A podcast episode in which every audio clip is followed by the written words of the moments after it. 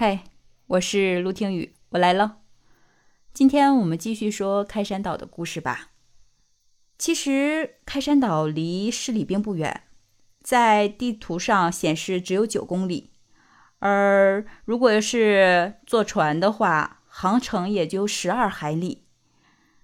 对岸的人啊，经常能看到他们两个站在小岛，巴巴的望着对岸，说呀，那种场景真是让人觉得好心酸。一高一矮两个人，高的是王继才，矮的是王石花。但虽然不远，俗话不是说了吗？海上无风三尺浪呀。像这种小岛，如果遇上刮风啊、下雨呀，或者起雾呀，船都是不好上岛的。所以他们想要出行，或者是有人想要上岛，都是比较麻烦的。那这个地方呢，也被当地的人叫做水牢，所以就是只要在岛上待着，就等于坐牢一样。也正因为如此啊，他们经常会遇到生活中的大难题。这不，第一个大难题就来了。在一九八七年七月份的时候，岛上就连续刮了几天大风。不巧的是呢，王世花这个时候就要临盆了。王继才真的是急得满头大汗呀，但是医生又没有办法上岛，实在无奈之下，医生就给他指导，自己呢亲自接生，烧开水，煮剪刀，剪脐带，终于，一个黑黢黢的大手托起了一个粉嘟嘟的小生命。他听到儿子第一声哭啊，他就坐在了地上也哭了。我想，也许是如释重负，还有就是感动吧。这个孩子就是。当然，这个孩子就是开山岛岛主的儿子王之国了。开山岛上至今为止唯一的原住民，土生土长的。但他待到七岁就离开了爸爸妈妈，回到市里去上学了。但王志国回忆一起在岛上的日子，他就说：“哎呀，岛上的童年真的是很难忘。”他说他记得有一年冬天呀，就是台风连续刮了有十七天。岛上的粮食啊都吃完了，连柴火也烧完了，没有办法啊，王继才就只能从石头下撬那种半死不活的牡蛎吃，很腥很臭，吃一两顿还能凑合，但是十几天的日子真的是太难挨了。王志国有一天就闹情绪，说要吃米饭，一定要吃米饭，为此他还挨了一顿毒打，可见岛上的日子真的是艰难呀，要一个米饭都是。难为的爸妈无计可施。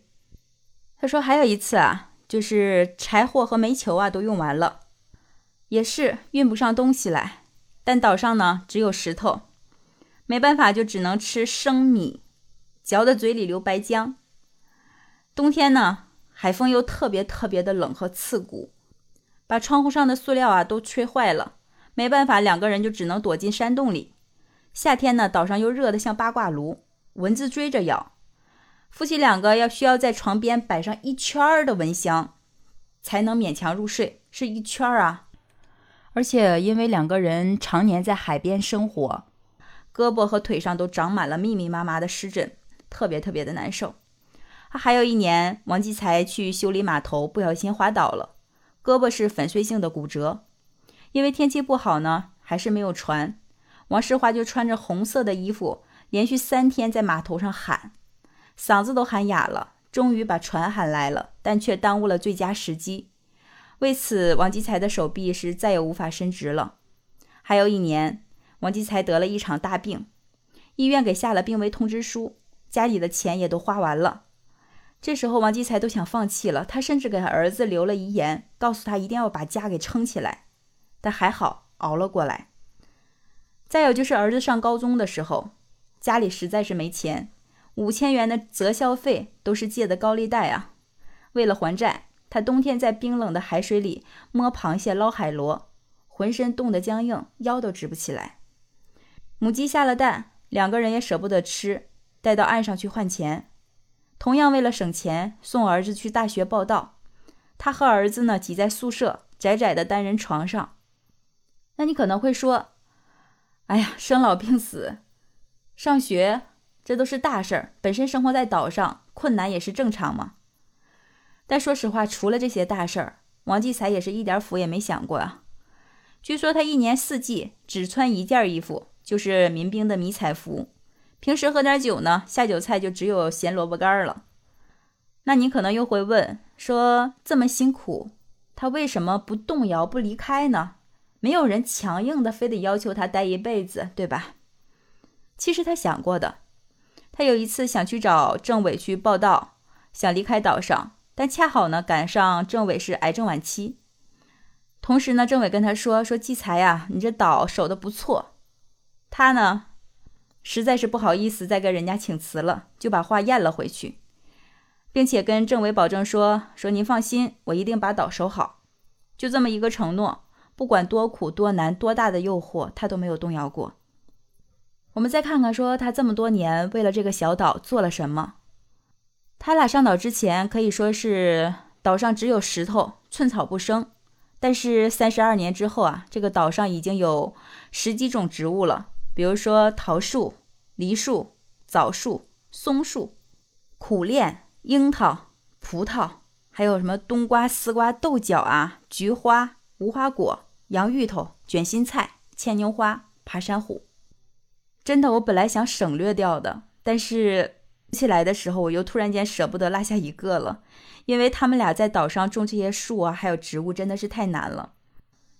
据说一开始的时候啊，要先用钢钎在石头上凿一个洞，但是呢，一天啊只能凿一个浅浅的窝，特别特别的难。而且据王世花说啊，那个时候种活一棵树真的是比养个孩子都难。他们第一年的时候种下了一百多棵白杨，全部都死了。第二年呢，又种下了五十多棵槐树，也全部都死了。到了第三年啊，一斤多的苦楝树种子撒了下去，终于长了一棵树苗。为了种这些树啊，夫妻两个真的是跟燕子衔泥一样，从岸上背回来一袋袋泥土和一袋袋养料。而且呢，岛上的水呀是很匮乏的。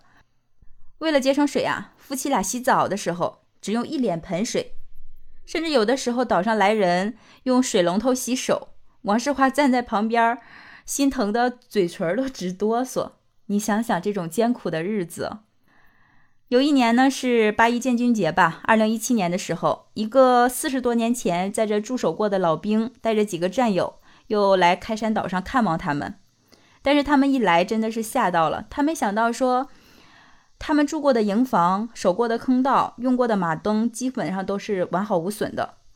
他们更想不到的是，光秃秃的石头岛居然能。长满这么多树木和植物，而且在那天，王继才摘了一大盆桃子给他们吃。他问老兵：“他说甜不甜啊？”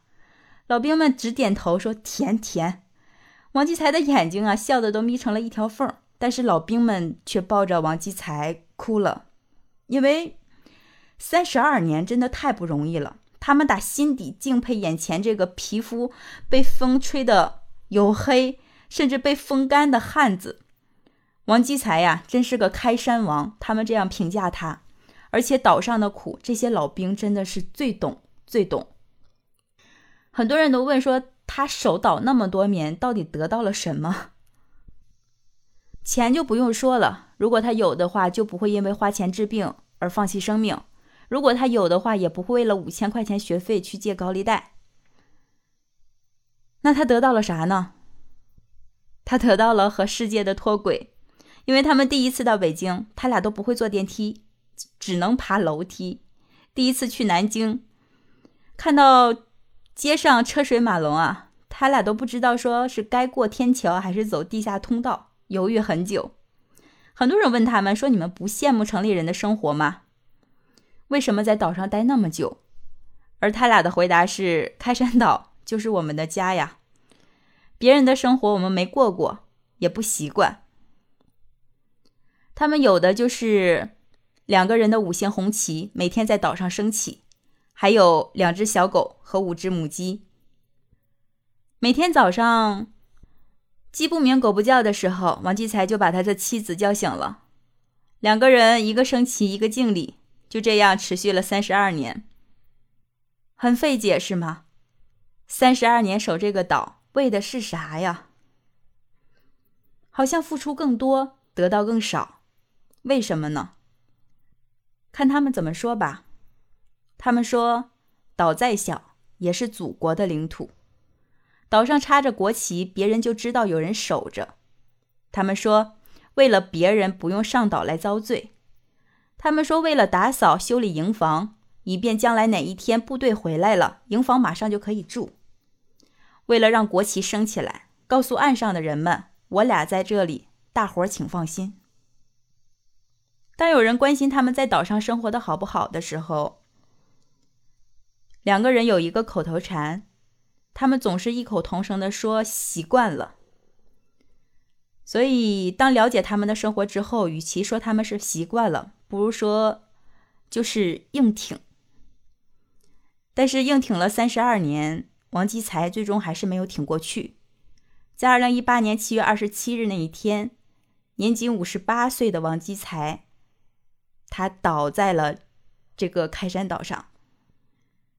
这三十二年，王继才守岛，王世华守着他。他的离开等于是把王世华的心给碾碎了。王世华说：“他怀念和老王一起种树、拔草的日子，怀念和老王在暴风雨中两人拴着一根背包绳巡逻的日子。”他说：“他还想让老王帮他洗头发，还想在寂静的夜里给老王唱那首。”我能想到最浪漫的事，就是和你一起慢慢变老。王世华说：“老王本来打算八一节换一块新钢板的，没想到没等到这个日子。”王世花寻岛的时候，他深情的用手摸着路边的一棵苦楝树，轻轻的说：“老王走了，岛上的树都死了一回。”他站在岛上的菜地边儿，回忆说：“他说老王走的前两天呀，我还和他在这里除草，有说有笑。他给岛上桃树浇的豆肥也都准备好了。老王的生日是农历八月十六，他还盼着中秋节儿女们一起来岛上，还盼着孙子向阳上岛上来吃爷爷奶奶种的果子呢。是的。”有幸的是，老王后继有人了。他父亲就是一个老兵，儿子又是军人，如今他又有了孙子。二零一六年的时候，他的孙子出生了，他高兴的不得了。他说：“这个名字一定要我起。”他说：“希望孩子能够迎着朝阳升旗，升国旗，那就叫向阳吧。”一家几代人。都是默默的为国家付出的人，感谢他们。三十二年开山岛绿了，夫妻两个人老了。